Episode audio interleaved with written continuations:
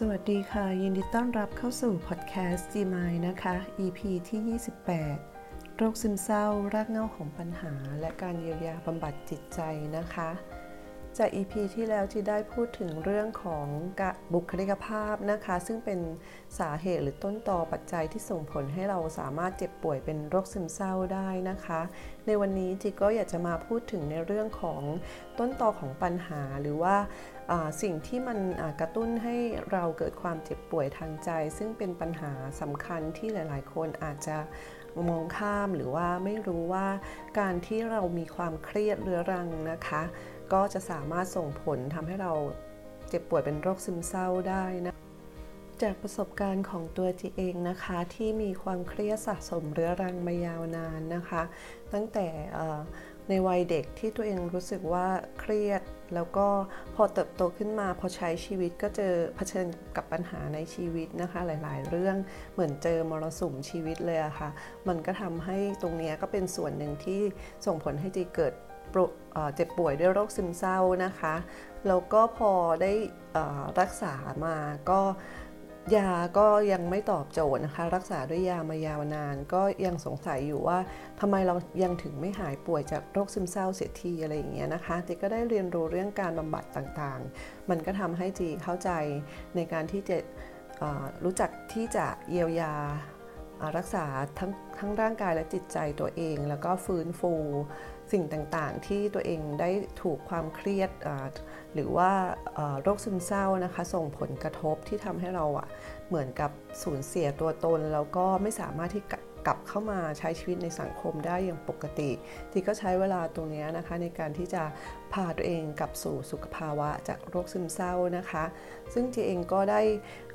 พบข้อมูลนะคะในหนังสือบำบัดเครียดนะคะ โดยนายแพทย์ประเสริฐผลิตผลการพิมพ์ ก็ได้กล่าวถึงเรื่อง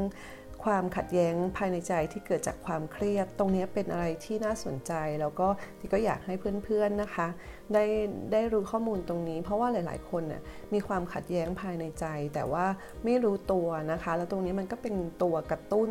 ให้อาการของเราอะยังคงอยู่ แล้วเราก็มีความรู้สึกเครียดอยู่ แล้วก็ยามันไม่ได้สามารถตอบโจทย์ตรงนี้ได้ ซึ่งตัวเราเองค่ะ ก็ต้องทำความเข้าใจแล้วก็มองหาการบำบัดที่จะช่วยเจาะตอบโจทย์ตรงนี้นะคะ ซึ่งจีเองก็ได้ไปพบกับการบำบัดจิตใต้สำนึกนะคะ ซึ่งมันก็เหมือนปลดล็อกปมปัญหาขัดแย้งภายในใจของจีให้ ให้มันคลายไปเลยะค่ะแล้วทีเนี้ยมันก็ทำให้จีสามารถที่จะเยียวยาตัวเองได้ด้วย แล้วก็พัฒนาตัวเองแล้วก็สามารถที่จะกลับมาใช้ชีวิตได้อย่างมีความสุขมากขึ้นนะคะ ตรงเรื่องความขัดแย้งภายในใจนะคะ จากหนังสือของ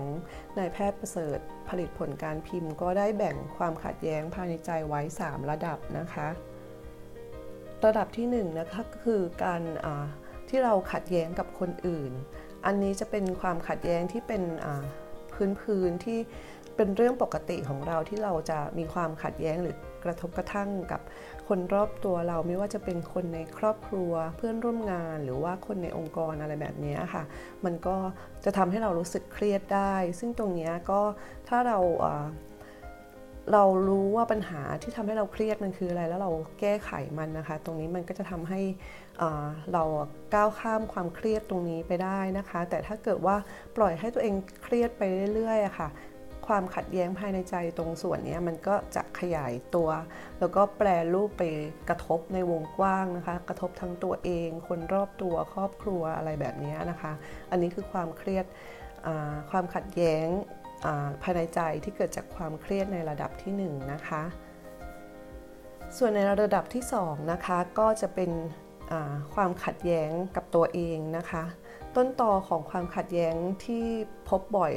ในการขัดแย้งกับตัวเองนี่ก็คือความอยากกับความต้องการนะคะ เพราะว่าเราก็จะมี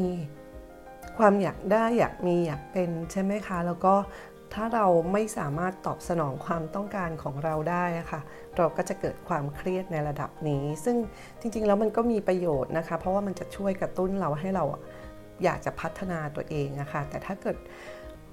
ถ้าเกิดเป็นความเครียดในระดับที่ 3 นะคะ จะเป็นความเครียดในระดับจิตใต้สำนึกตรงนี้ค่ะสำคัญมาก ๆ เลย เพราะว่าถ้าเกิด ความขัดแย้งในระดับจิตใต้สำนึกนะคะส่วนใหญ่มันจะมีความขัดแย้งที่มีรากฐานมาจากพ่อแม่ครอบครัวหรือการเลี้ยงดูในวัยเด็กนะคะ ตรงนี้ก็จะส่วนใหญ่อะคะ่ะเราก็จะมักไม่รู้ตัวนะคะ แล้วก็ความขัดแย้งตรงนี้มันจะกลายเป็นความเครียดเรื้อรังที่คอยจะทิ่มแทงให้เรารู้สึกไม่มีความสุขหงุดหงิดหรือ เวลาจะทำอะไรอะคะ่ะมันก็จะเหมือนชีวิตเรามันติดขัดแบบนี้ค่ะ ถ้าเป็นในระดับนี้ก็เราอาจจะไม่สามารถแก้ได้ด้วยตัวเราเองนะคะ เพราะว่ามันฝังรากลึกไปในระดับจิตใต้สำนึกแล้วนะคะ ก็จำเป็นที่จะต้องได้รับการเยียวยาจากผู้เชี่ยวชาญนะคะ ซึ่งที่เองนะคะได้ใช้ บริการในการที่จะเยียวยาบำบัดจิตใต้สำนึกกับพี่นักจิตคนหนึ่ง ซึ่งเป็นเจ้าของเพจคลายปมชีวิตจากจิตใต้สำนึก โดยนักจิตวิทยาให้คำปรึกษานะคะ พี่อ๋อยก็จะเป็นผู้ที่ให้คำปรึกษาด้วยแล้วก็เยียวยาบำบัดจิตใต้สำนึกด้วยนะคะที่ก็ได้ปลดล็อกปมในใจของตัวเองนะคะเหมือน ถอนรากถอนโคนรากเงาของปัญหาที่ฝังอยู่ในใจมานานตั้งแต่เด็กจนโตเลยนะคะ เพราะว่าจิกก็สะสมความเครียดไว้เยอะมากทั้งขัดความเครียดที่เกิดจากความขัดแย้งในตัวเองในผู้จากขัดแย้งกับผู้อื่น ขัดแย้งกับ ตัวเองคือมีหมดเลยอะค่ะ มันก็ทำให้จีอะพอป่วยแล้วยิ่งยิ่งอาการหนักเลยนะคะ พอได้ปลดล็อกแล้วก็ได้บำบัดจิตใต้สำนึกตรงนี้ค่ะ มันก็ทำให้จีเหมือนอได้เหมือนมีชีวิตจิตใจใหม่เลยนะคะ จีก็เลยได้ เข้าไปเรียนรู้นะคะ เป็นผู้เยียวยาบำบัดจิตใต้สำนึกตรงนี้กับพี่อ๋อย ซึ่งเป็นพี่นักจิต แล้วก็ผู้บำบัดที่ที่ช่วยช่วยเหลือให้จิตก้าวข้ามผ่านในส่วนตรงนี้มาได้นะคะ หากใครสนใจนะคะ อยากอยากที่จะบำบัดจิตใต้สำนึกหรือเรียนรู้ในเรื่องนี้นะคะ ก็สามารถทักไปที่เพจคลายปมชีวิตจากจิตใต้สำนึกได้นะคะ แล้วก็เดี๋ยวคราวหน้าจีจะมาแชร์ในเรื่องจิตใต้สำนึกเพิ่มเติมนะคะ ซึ่งก็จะทำให้เพื่อนๆได้เข้าใจในเรื่องจิตใต้สำนึกของตัวเองมากขึ้นนะคะ ค่ะสำหรับวันนี้ก็ต้องขอลาไปก่อนนะคะ แล้วเดี๋ยวคราวหน้าเรากลับมาพบกันในเรื่องการบำบัดจิตใต้สำนึกนะคะที่จะนำข้อมูลที่น่าสนใจเพิ่มเติมมา ให้เพื่อนๆที่มีปัญหาความขัดแย้งภายในใจ ที่อาจจะฝังลากลึกในจิตใต้สำนึกที่เกี่ยวกับเรื่องครอบครัวหรือการเลี้ยงดูหรือปมปัญหาที่มีมาตั้งแต่ในวัยเด็กนะคะ ซึ่งจีก็ ได้พบเพื่อนๆที่มีปัญหาทางด้านนี้เยอะมากเลยนะคะ แล้วก็ไม่รู้ว่าจะจะทำยังไง เพราะว่าบางคนนะคะรักษาโรคซึมเศร้ากินยามายาวนานเป็น 10 ปี 10 กว่าปีก็มีนะคะ ซึ่งที่เองก็เกือบ 10 ปีเนาะก็มันมาเจอตรงจุดนี้ค่ะ แล้วมันช่วยได้จริง ๆ ถ้ายังไงก็เดี๋ยวจะมาเพิ่มเติมข้อมูลให้คราวหน้านะคะสำหรับวันนี้สวัสดีค่ะ